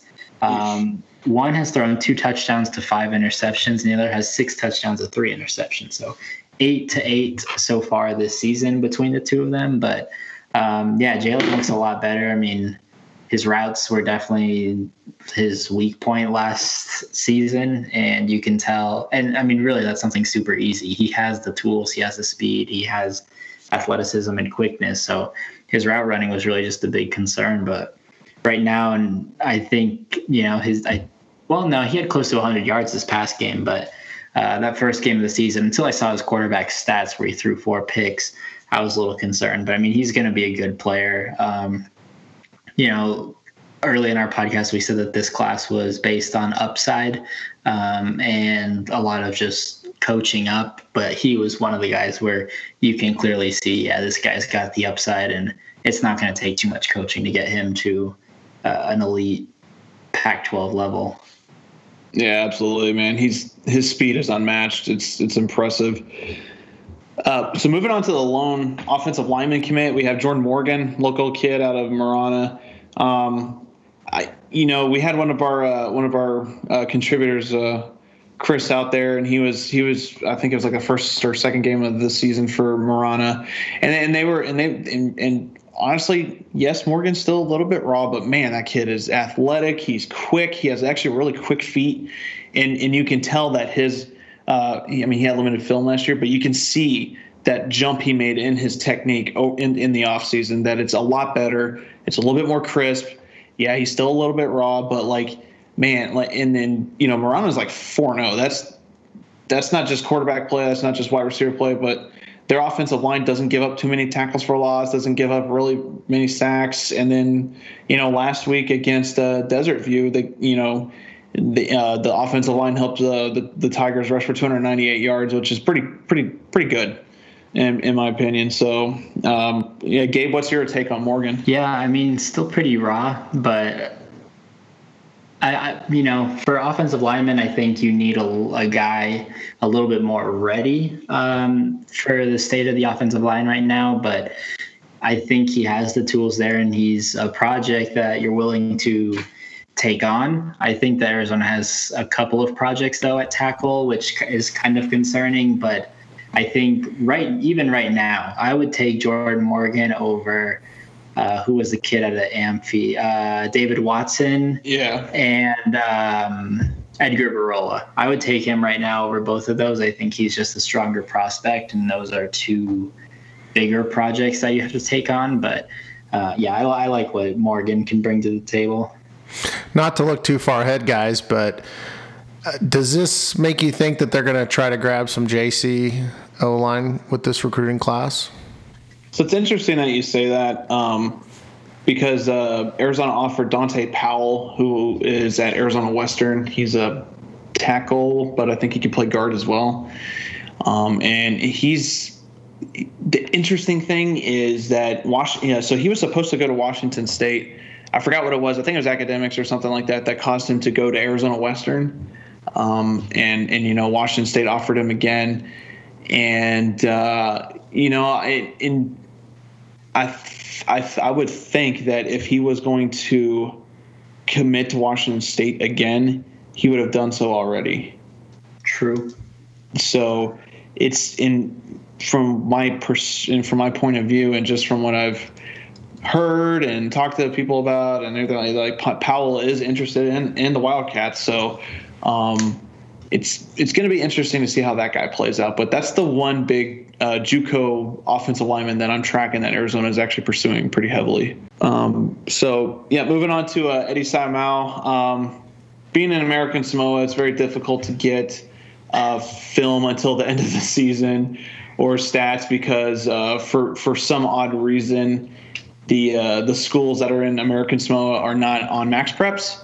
Um, I was able to get in contact with Eddie um, and at least know that uh, they played against uh, Faga, uh, sorry Faga Tua um, on this past Saturday. Um, I tried to reach back out to him. I didn't, I didn't get an answer, but uh, so I'm not sure how the game went or anything like that. Um, I'll try to reach out to him a little bit later this weekend to see how uh, how the season's going so far.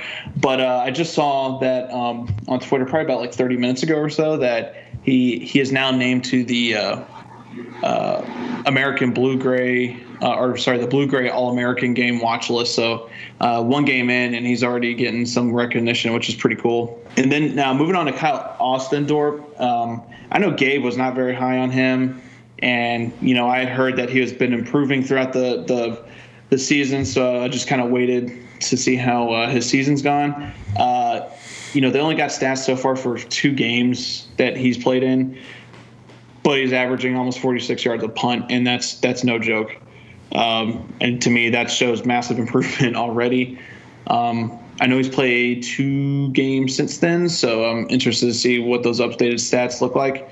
Um, so, what's your point uh, of view of how you think Ostendorp's uh, growing Gabe, just based on the stats that we've seen from the two games? Yeah, I mean, 46 yards. That's uh, that's pushing like Dylan Clump area right there. So I wonder if that's coming from uh, just a straight drop punt, or if he's doing some rugby style and getting a bounce on it. But yeah, I mean, for me, I think there's. A, I appreciate the effort to go out and get a punter, and that was one of the first needs that they saw and that they addressed, and they got it in state. But at the same time, I'm, I'm really curious about um, that Highland punter McNamara. Uh, Yeah, Braden. McNamara. Brandon, yeah, uh, Brandon, Braden, one of them. Um, you know, I think that he was still a winnable guy, and I don't think he's committed anywhere since. But uh, for me, I, I just looked up uh, Ostendorp on Chris Sailer, and he's now uh, class rank 118th in the country. And I think so odd. dude. I think when he originally committed, he was like 70 or 80. So he's just dropping for whatever reason um, by these kicking rankings. Or I guess this is the only one. Although he was a finalist in another. Uh, not, it wasn't Kohl's kicking camp. I forget. It was another camp. I think we talked about it, um, where he played. He was a finalist or something in one of them, and Oh yeah. Yeah. I remember. Yeah, I remember you saying that. but yeah, I mean, just pretty interesting. I like I said, I appreciate the effort, um, but I think he's a guy that you could have waited on, uh, even towards signing day, either signing day, December or February. So, uh, but I'll I'll take it for next year. He'll probably be thrown in there right away because I think Glatting uh, graduates this year. I don't know what Matt Aragon's doing. I don't know what year he is. He's a redshirt junior. Okay, so maybe they don't ask him back. Maybe they do. I don't know, but um, yeah, just pretty interesting. All right, well, let's move on to Southern Utah. Uh, Gabe, you threw up an article on the six uh, Wildcats to watch in this game. Why don't you lay it on us, amigo? Yep. So uh, I started with Layth uh, just because this is his first game back, and now you hope that any any help will will be welcome on the offensive line, and I think he can only help. And then again, there's kind of some shuffling on the line right now because of that, and it's interesting to see Donovan Laie go to right tackle. I would have just thought that they just keep him and preserve him, but I guess he's good enough to flip over to right, and that's moving Cody Creason in and pushing Lukusa out. So it's going to be interesting to watch that line now. Maybe they need, uh, you know, some more time just because of all this flipping, but I'm excited to see Layth back in there. And then I threw in Darius Smith. I, Nathan Tilford, man, he's like no one's even talking about him anymore. He's not even relevant. He didn't even make the travel squad. So it's really interesting to see how far he's fallen off. He was a top what 200 kid coming out of high school. Arizona had to fight off USC and Nebraska late on him. So, I mean, it's just that I, yeah, it's really baffling to to see how far down there Tilford is. Like Anthony Marscale is probably ahead of him, so he's probably running back five. So I'm curious to see how much run Darius Smith gets. I think he could solidify himself as running back three. JJ's obviously number one, and Brightwell is kind of creeping up there with the carries and uh, can do some damage out of the backfield too. So I thought Darius played well. He looks good. He has that burst that I like, and so I think he could definitely start stealing some carries, and maybe they burn his four-game red shirt and keep him throughout the season. So. You Uh, we would we wouldn't have thought that. We talked about him, but uh, you know him him moving up that quickly, I think is pretty surprising. Is definitely on the interesting news front. Um, I hope Nathan doesn't join our infamous uh, former four stars that didn't produce at Arizona list. yeah, yeah, that, that could keep growing. So I actually wouldn't be surprised to see him actually redshirt this year. I mean, it could happen. I mean, he, yeah. I mean, to not even make the travel squad in your second year, and you've got Darius Smith. I don't know if uh, Anthony made the travel squad if they brought four guys there, but uh, Yeah, Maris, they- uh, Anthony was out on the field. okay, yeah. So right now there are four running backs ahead of him. So Does just re- just crazy stuff. does he use his red shirt to transfer and and try to be immediately eligible? I mean, he hmm. could. I don't know where. I, I don't remember what other smaller offers he had, and if those coaching staffs are still intact. But I mean, yeah, I could definitely see. I mean, maybe because this is now two. I think somebody tweeted out this is now two coaching staffs that said that he doesn't really get it, and so you know, you can. Yeah, I mean, take what Yeah. you want out of that, but Yeah, they're not going to keep his talent off the field unless there's a reason. Yeah, so that's just kind of disappointing to see for such a talented guy. And this guy shredded in high school too. Like he was he was the Grant Gunnell of like just ridiculous stats at running back. So I mean, just yeah, it's just crazy to me. But next I had Scotty Young. So he had the one game suspension. It, I thought he was going to play against Houston, but I guess he was injured. So now he should be back according to Sumlin. I really think you need him on the field, and he was one of Arizona's best safeties last year at free safety. But I love what Isaiah Hayes is doing at free, and I don't think you want to take Hayes off the field. Um, I don't know how long Tristan Cooper is going to be out if he's planning on playing this week, but I think there's definitely got to be some shuffling along the lines, and I think that you could put Isaiah at free, then Tristan Cooper at Spur if he's healthy, and then Scotty Young at Bandit, or if Tristan Cooper uh, is not healthy, then I guess put Scotty Young at Spur. He could really play any three safety positions. He's just that much of an athlete. He's very disruptive, uh, no matter where he is, and he'll find the ball. So I just really think you got to put him on the field. I'd rather keep DFF off the field. He's just regressed really poorly um, over the past few games and last season. Just guys are getting behind him, just missing tackles. Uh, I just think Scotty's just a guy you got to have on the field and just a better option uh, at either safety position. So that'll be interesting to see where they fit him in. That's really one of the, that's really Arizona's deepest position. So something to keep an eye on. And then another guy getting back from injury, Jace Whitaker. Um, I'm not a huge Tim Huff fan. I, he was okay in week one, and then week two, uh, he was getting beat, and then uh, you know the ball was being overthrown, and then he was you know stunting on the camera. So I, I'm not a I'm not a huge fan of, of guys that do like Dane Dane Cruikshank was the cockiest son of a gun last year, but he backed it up. And he would make a play on the ball, and I loved it. Like he just talks so much crap all game long. He's just in your ear. But but he would make plays. But like Tim Huff, like what have you done, man? So I don't know. And then you have Azizi Hearn um, playing out there. He's had some hype here and there in the off season, but you just need to get Jace Whitaker back in there. I think that he gets Arizona's first turnover of the season. I'm just hoping that that can some having all these guys back on defense just kind of brings them back to last season and and gets them going.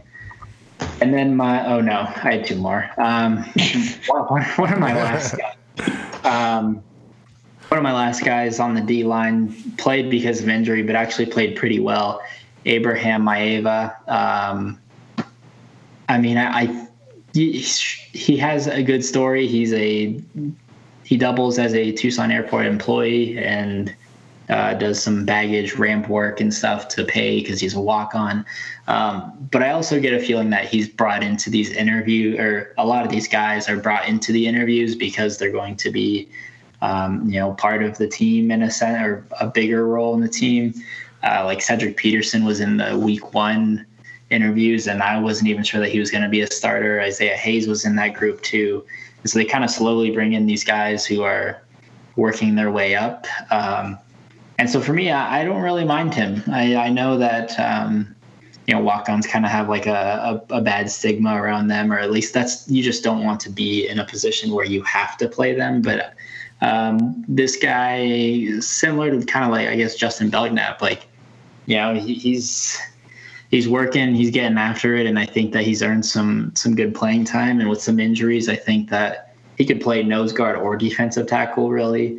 I think he's got the versatility, and if he can just come in, give you some quality reps, and and give some guys a break, because the defense is out there for an astronomical amount of time. So for for him to just give some of your 300 pounders a break, I think that he's a great option to have right there. So uh, I'm hoping he gets to see the field uh, early in the rotation, or just if Arizona's on cruise control, just let them have at it the second half, and then uh, obviously, just Khalil Tate. I mean, we beat that to the ground. So he just, he, I mean, the team goes as far as Khalil Tate goes, and he's not going very far right now. So that's my take on that. Brandon, why don't you give us breakdown on uh, Southern Utah and things that you know you want to see out of the Wildcats in this game? So one thing I do want to see is, um, excuse me, I'm actually pretty impressed with the amount of uh, defensive rotation that was that was going in um, against Houston. Uh, it may have been out of necessity, but that's something I want to see continue going forward because. Uh, I mean, Jalen Harris and J.B. Brown were out there, and they are just, they're still probably some of the best pass rushers that we have on on the defense. So, um, and I agree with Gabe Abraham Mayava. I want to see more of him um, against Southern Utah because uh, he was one of the most disruptive defensive linemen, and for and t- to be honest, I mean he's a converted offensive lineman, so that tells you like how good he actually played. Um, so that's that's that's some good stuff from him. I, I do want to see. Oh God, man, I loved, I, I absolutely love the the the duo of Lorenzo Burns and Jace Whitaker. So I do hope to see Whitaker out there those like because kind of like Gabe alluded to, like Dane talks like those two talk a lot of crap. You can tell that they do. Yeah. But but at the same time, they back it up as well. There there's a couple of pass interference penalties. I'm not so sure on that Lorenzo got. Like I, I didn't agree with them. Uh, I think there was he had like two. One of them I can okay yeah sure, but the second one I, I, no, there's no way that was not pass interference. So I, I kind of feel bad for him, but that kid plays his heart out. So and I want to see. I actually want to see the offensive line come together as a unit, gel and actually provide some good push during the run game. They're out, their pass blocking's fine. It's not that big of an issue. Um, but I really want to see um, the offensive line gel and actually do you know get the run game going. I want to see Josh McCauley slap another uh, defensive lineman in the head. um, and finally, I just want to see Khalil do his thing. You know, I, like I mentioned earlier in the podcast, I think it's something just him mostly, not necessarily just the play calling. I think it's actually him. So I want him to do Khalil, you know, just do his thing. Um, this is a perfect game for him to just be on, like for him to take whatever straps he has on himself and uh, you know and just just go. So let him cook. yeah. So uh, we're not going to waste uh, much time on Southern Utah. I don't. I don't think there's any uh, need to do that if we're not shellacking them. At least by the amount Southern uh, Oregon State was, we're looking forward to another bad season. Uh, harkening back to that last season with um, Nick Foles, uh, we struggled to beat NAU that year, and it was a pretty early sign that it wasn't going to be a good season for the Cats, and it definitely wasn't. Uh, but there's uh, some other important activity on the game, uh, this game this weekend. Uh, why don't you tell us about uh, the visitors we're going to be having, Gabe? Uh, yeah, so this is a uh, very interesting duo. So we've talked about Grant Gunnell a little bit, and uh, he's coming out on. Is this official visit or an unofficial? It's an official for him. Okay, so his Yep. So his official visit. So he's going to get wined and dined and all of that. And No, I'm sorry. I'm sorry. It's not. It's not official. It's an unofficial for him. oh, all right, unofficial. Well, he's still going to get wined and dined. We're gonna have uh, we're gonna have Louisville uh, level uh, uh, courtesans on this one. yeah, the cheap he's, ones.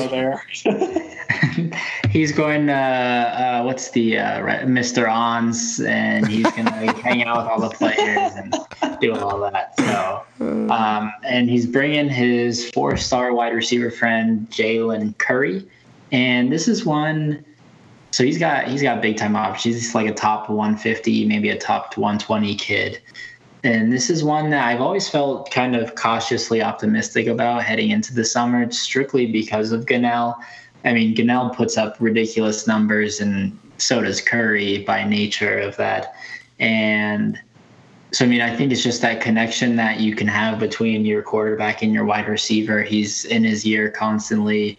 Um, I mean, that's kind of what we thought too when Gunnell committed. We thought that, man, this was going to open the floodgates to a bunch of other guys. There's a bunch of four high and three star uh, wide receiver guys in Texas that Gunnell is close with, but I think Curry is probably the most realistic. That's it's not a great shot at landing him, but I do think that there is a glimmer of hope here. He had like a 93% crystal ball prediction, Jalen Curry did out of like 28 predictions, um, and never committed. And now that's starting to significantly drop. I just feel like if if it were Auburn, he would have already committed. Um, so for him to continue to open up his or continue to roll with his process, I guess, um, and come out on this visit with Grant Gunnell, I think that's just a really good sign of you know Arizona could be in contention. He's paying his way here as well. Um, you know, I guess an unofficial or official visit is is a big term, but I guess uh, His is an official for sure. Oh, his is okay. Well, see, yeah. So, I mean, either way you spin it, he's taking one of his five official visits here, or he's paying his way. Um, just getting the kid out to campus with his quarterback, I think, is a really big deal. And it looks like Penn State is picking up some steam right now in the crystal ball. They're kind of taking away some of Auburn's picks, but you know, until he's uncommitted, I still think that Arizona has a shot here to land. And really, I think at the beginning of this class, I wanted like two receivers in this class and one of them to be elites. And then once you kind of look at the scholarship numbers at wide receiver, they have like at least 10 freshman, sophomore wide receiver uh, guy wide receivers on scholarship. So, I mean, it, it really creates a backlog. So I think that Arizona just needs to land kind of one high end caliber guy. And obviously, Jalen Curry is one of them. So, you know, you hope he has a good visit and he likes what he sees, and you know that bond between him and Gunnell really comes through. But um, I think it's going to be hard to pry him out uh, of one of these bigger schools, Penn State. I don't know who else is really courting him, but uh, or the bigger guys, or I don't know who's uh, pursuing him the hardest. I mean, obviously he has his offer list that he can pick from uh, just about every other Power Five school. So uh, it'll be interesting to see that recruitment. But I, mean, you got to feel good to at least get the kid out on an official visit. Then, Yeah, let's move on to our uh, picks for the week. So yeah, your your your lips to God's ears in regards to you know the chance of getting him to come out uh, with Grant. I think uh, we need a little momentum in this class for sure. So uh, games on uh, Saturday. Uh, starting out with uh, something called UCD. We don't really care what that is. They're going to be playing Stanford at 11 a.m. That's going to be on Pac 12 networks. No one's going to watch this. Stanford's going to crush them. Even Stanford fans aren't going to be watching this game. Um, there's no line. Uh, the uh, UNH Wildcats, I don't know, shout out their Wildcats. Uh, or New Hampshire. All right, Yeah. sweet. They're going to be flying out as, uh, you know, for uh, a, a nice tasty snack out for Colorado. Um, at 2 p.m. That's also going to be on the Pac 12 network. Uh, no one's going to be watching that. Um, and they're going to roll. There's no line there. Uh, let's get to some stuff we can actually uh, talk about. Uh, San Jose State is uh, rolling into Oregon uh, at 2 p.m. Our time. This is going to be on Pac 12 networks. Um, Oregon is a scant 41 and a half point uh, favorite. Uh, that's up from 41 points. Uh, the over under at that uh, spread uh, is 67 and a half down from down a whopping point from 68 and a half. Uh, what do you guys think? Why don't you start there, Gabe? I'm gonna take Oregon on the over. I just think they're just gonna continue to put up points. San Jose, I don't. Traditionally, are they, are they like a seven-win team? I'm not sure, but they're 0 2 right now. I They don't used- know any. They used to be pretty. Uh, I think it was back in like the 2000s. They were actually Okay. pretty solid. Well, yeah, I Oregon at home. I, this could be like 60 to nothing for me. So you're going for it, huh? 41 and a Yeah. half, huh? I like it. Brandon? I, I am also going to take Oregon and the over. Nice. I like the emphatic uh, belief in Oregon and its ability to Just run up the steam, steamroll uh, their uh, opponents. Um, so Bill Connelly has it at 57 to nine. He's got Oregon, uh, San Jose State kicking three field goals in that game. Uh, so they're going to be uh, they're going to they're going to be close on covering that spread. and he's he's concerned about them hitting the over. Uh, but I'm actually going to agree with you guys. oh, that's too funny. Um, then we have, uh, let's see here. We've got something called, oh, well, that must be Idaho State, right? Uh, they're coming in to play Cal at three. Yeah, uh, that's that's also going to be on Pac-12, right? Yep. uh, IDST. I don't Yeah. even know. You know, not even a. You know, they need to be like. There's got to be a rule. You got to be like uh, northwestern, southeastern. You got to be a directional school. You know. Uh, from a state for us to be able to identify you. Uh, that's going to be at Cal. There's no line there. Oregon State is rolling into Nevada uh, in Reno, and believe it or not, Reno is giving up three and a half points. Oh God. That is down from four and a half points with an over under of 69, which is down from 70 and a half. What do you guys think? That's that's tough. I'm I'm taking the under for sure. Um, I don't think that. Yeah, I I'm thinking like 50 points tops together. Um, gosh, this is.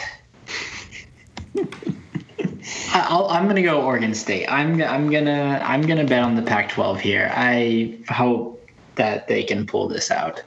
I like it. Back the pack. So I'm also going to go under. Um, I know Nevada plays tough when they're at home in Reno, but I also got to go with Oregon State. Their running attack with Jermar Jefferson and uh, Artavis Pierce is just going to be too much for Nevada to handle, in my opinion. I just think if you can put up 31 on Ohio State, like you got to be, you got to be at least somewhat competitive. Yeah. Yeah, and I mean you're getting three points. You know, I Yeah. mean, uh, you know, a, a Power Five, you know, team against, and it's not like Nevada's Boise State, and they're looking to, you know, run Yeah. it and be one of the, you know, the the other, um, you know, New Year or Six teams. Yeah, uh, Bill Connelly picked this game at. Um, he took Oregon State, but he his his score prediction was 33 to 33. Wait, And he, he says parenthetically actual projected score Nevada 32.8 Oregon State 32.79 Jesus, man.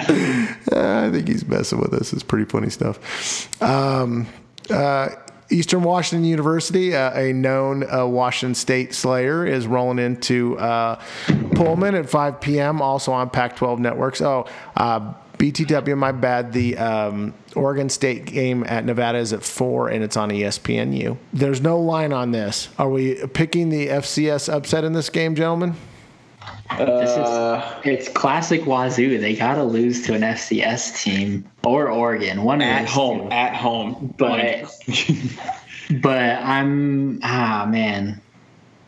Nope, I'm sticking with Washington State though. But I but I won't be surprised because this is something Wazoo would do. Brandon, Yeah, I I'm will gonna- give you a bonus pick if you get this one right, to, so you can make up some ground. Nah, man, I'm gonna go. I'm gonna go with with Wazoo, but it's gonna be super close. All right, we're gonna we're gonna give you your chance to make up some ground there, brother. Um, boom, here he comes. Don't call it a comeback. Um, um, 5 p.m. Uh, number 22 uh, USC rolls into Texas. This is going to be on Fox. Um, SC uh, Texas has given up three and a half points with an over under of 47, which is down from 49. Oh man, I hmm, I, I want to take Texas on this uh, on the points.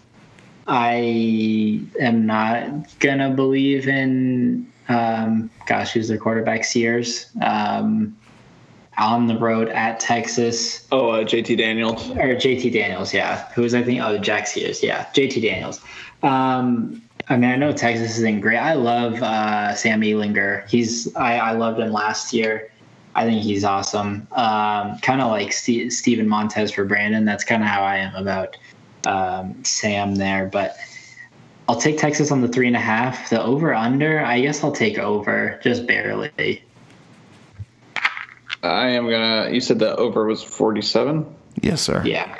Yeah, I'm definitely taking the over on that. Um, man, like, it, Gabe makes a really good point. You got a true freshman quarterback going to an extremely hostile environment. Even though Texas is not back, folks, um, I do think that That's a high school senior going on that game.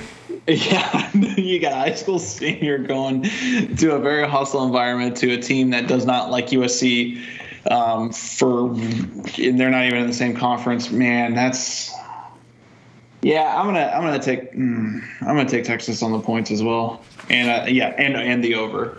I'm going to do Texas and do the under. How bad is it that, um, what's the name of the knucklehead running USC right now? Clay Helton. Clay Helton cannot recruit a quarterback at SC. Yeah, that's right. I mean, for realsies, un, unfreaking believable. I mean, we think we got problems. If I was an SC fan, I'd be so pissed off right now. All right, um, 7 p.m. on ESPN. We have uh, the Pac-12 game of the week. Uh, the number 10 uh, UW Dogs are going into the high desert. Are we going to call Salt Lake City high desert? I don't know. Um, to, to face the Utes um, at Rice Eccles. Uh, UW is giving up a scant five points. That's down from an opening line of six with an over under 47 and a half, which is down from, excuse, yeah, which, excuse me, an over under 47, which is down from an over under 47 and a half. Uh, what do you guys think? So with this one, this is actually a very interesting matchup and may it's easier than you think it is. Um, so Utah's got a great defense, right? Um, and and actually Washington's offense is is it's not as prolific as it has been. It's not as explosive as it has been. But I definitely trust off, uh, Washington offense more than Utah's offense. Their anemic offense, their narcoleptic offense against uh, UW's UW's defense, which is still pretty pretty good. So you got a terrible offense going against a good defense, and a and an okay offense going against a good defense. I think UW pulls it over. Um, it's definitely going to. I I definitely take uh, Washington on the points, and I take the uh, I take the under. Hmm. I will take Washington on the points as well. I think they're gonna beat them. Ah, man. Uh, yeah, they're gonna they're gonna win by like twenty eight. I'm going. ah, man. See, the over under is tough for me. I I just don't think that Utah's gonna score anything, and that's where they're gonna. And there you go. Yeah. I I, th- I think I'll go under. I, I just Utah's gonna score like three or ten points. Yeah, I mean, this is a UW defense that f- flew all the way out to the east, SEC country, and held Auburn to whatever the hell they held them to. So I think the under is the surest bet of the week. I'm also going to go with UW and take the under. All right, here's where we get to make fun of Herm leaving it on the grass. ASU uh, at 7:30 on CBS Sports Network is uh, taking ASU out of the friendly confines. The 23rd ranked ASU. Um, Sun Devils are going to play uh, San Diego State. They're getting uh, ASU's giving up three points over under is 48, which is down, which is up from 46. What do you guys think? I like. I could see San Diego State winning, but do I want to doubt Herm Edwards right now? Yes, you do. Yes, you do. I'm taking ASU. Oh no! Come on. Um, ASU in the over. All right, I'm, I'm taking. I'm actually taking uh, San Diego State, um, and I'm taking the under. And I just want to say, I just want to point out too that San Diego State held Bryce Love, who is probably one of, who is probably the best running back in the nation, to 29 yards. First game or not, that's that's, That's true. That's- stinking impressive, man. Yeah. In Stanford, no less, by the way. Yeah.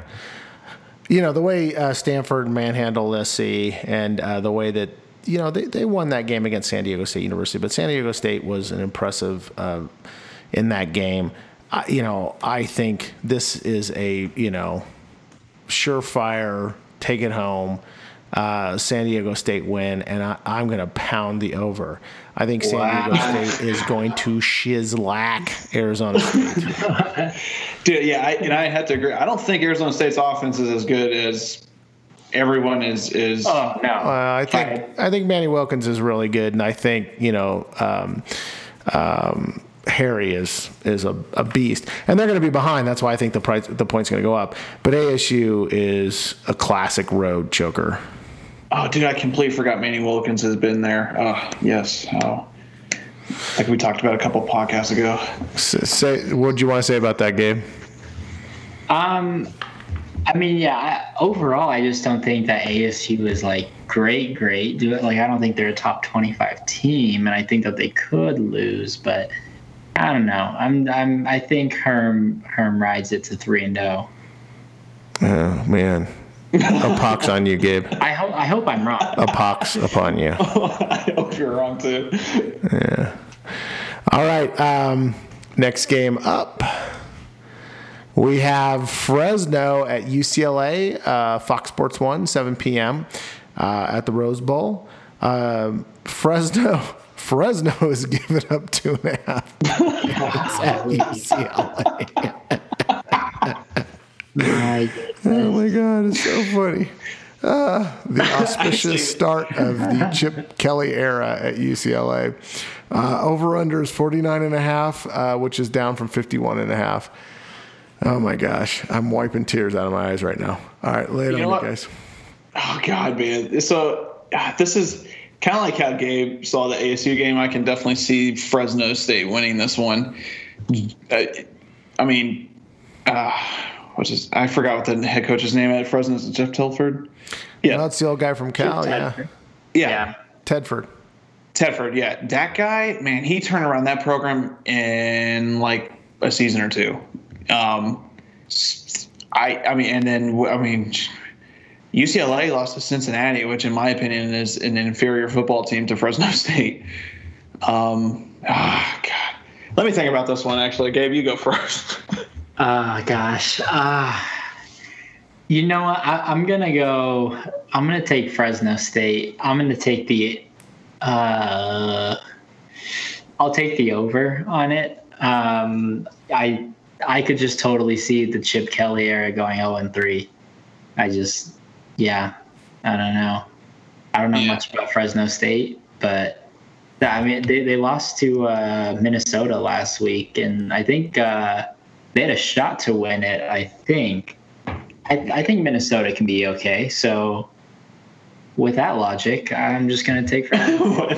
The transitive property. I know nothing about Minnesota nor Fresno State, so I'm going to pick this. I mean, I uh, as as much as I find that as a hysterical answer, I agree with Gabe. Um, you can go with Fresno. Yeah, Yeah, I'm definitely going Fresno, and I'm I'm going to take the under on this one. Actually, oh, give me, hold on, hold on, hold on. I didn't finish that statement.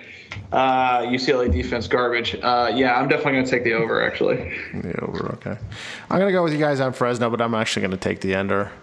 I think there's going to be some sputter in there, but I think it's going to be uh, Fresno State's going to cover for sure. Um, let's see here. Um, Connelly, he picked Fresno State in a 32 17, so he thinks they're going to hit the over.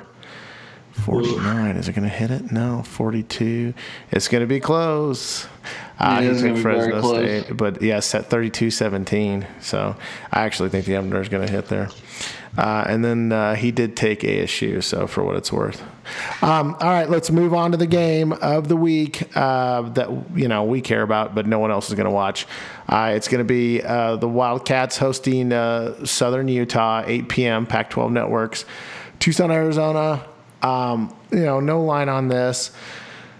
How many points do the Wildcats have to score in this game for you to feel good about the team going forward, Gabe? Uh, heading into Oregon State, at least I ooh, to feel good, like give me, give me like fifty eight points to to really like. All right, yeah, we got this thing under control. I think they put up forty one, um, and it's not gonna be like. I think it'll just be a, a very steady forty one. I don't think it'll be a very high powered, uh, quick explosive forty one and.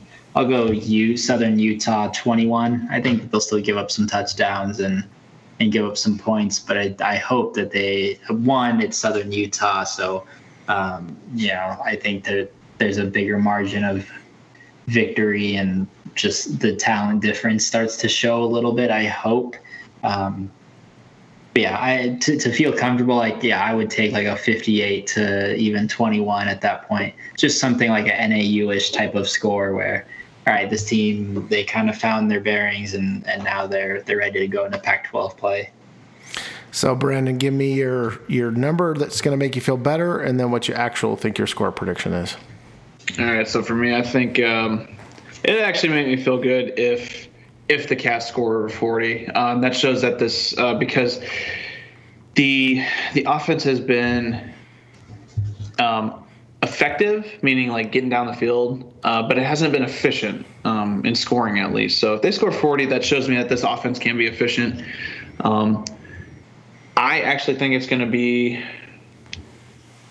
um, 49 to, I'll say 17. All right, I'm not going to feel better unless this team scores 70 points. But that's my degree of concern about the program currently. I think a realistic score for this game is going to be something like, unfortunately, 38 to 21. Um, Okay, But it- yeah, no, that's that's only three less than I have. yeah, I think that. Uh, yeah, I think that if if they blow these guys out and they score a few touchdowns just off garbage times, that's fine. Uh, but but that's the only scenario where I'm going to feel in the slightest reassured. But it, I you know I will say this before I you know sound super negative, Nelly.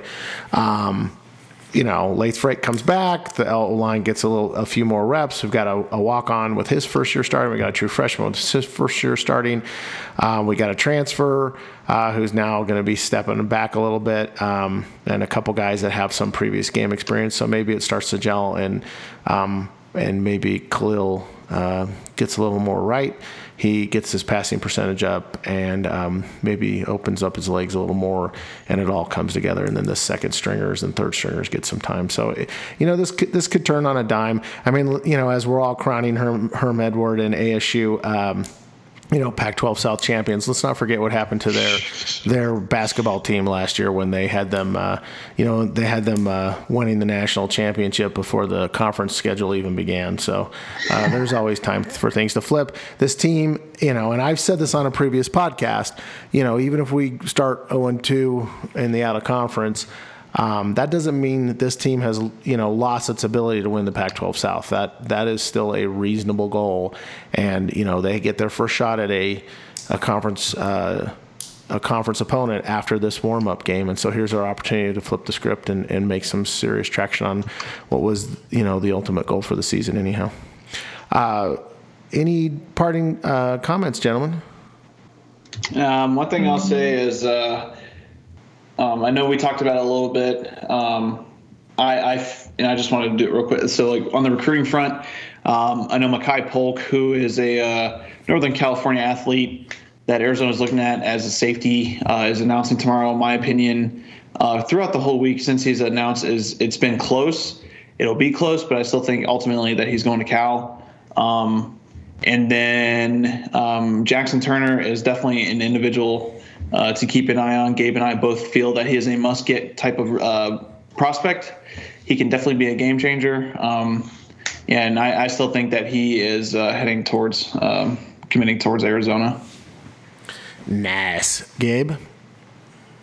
Um, nope, nothing on my end. Go Cats. Bear down. Bear down. See you guys next week.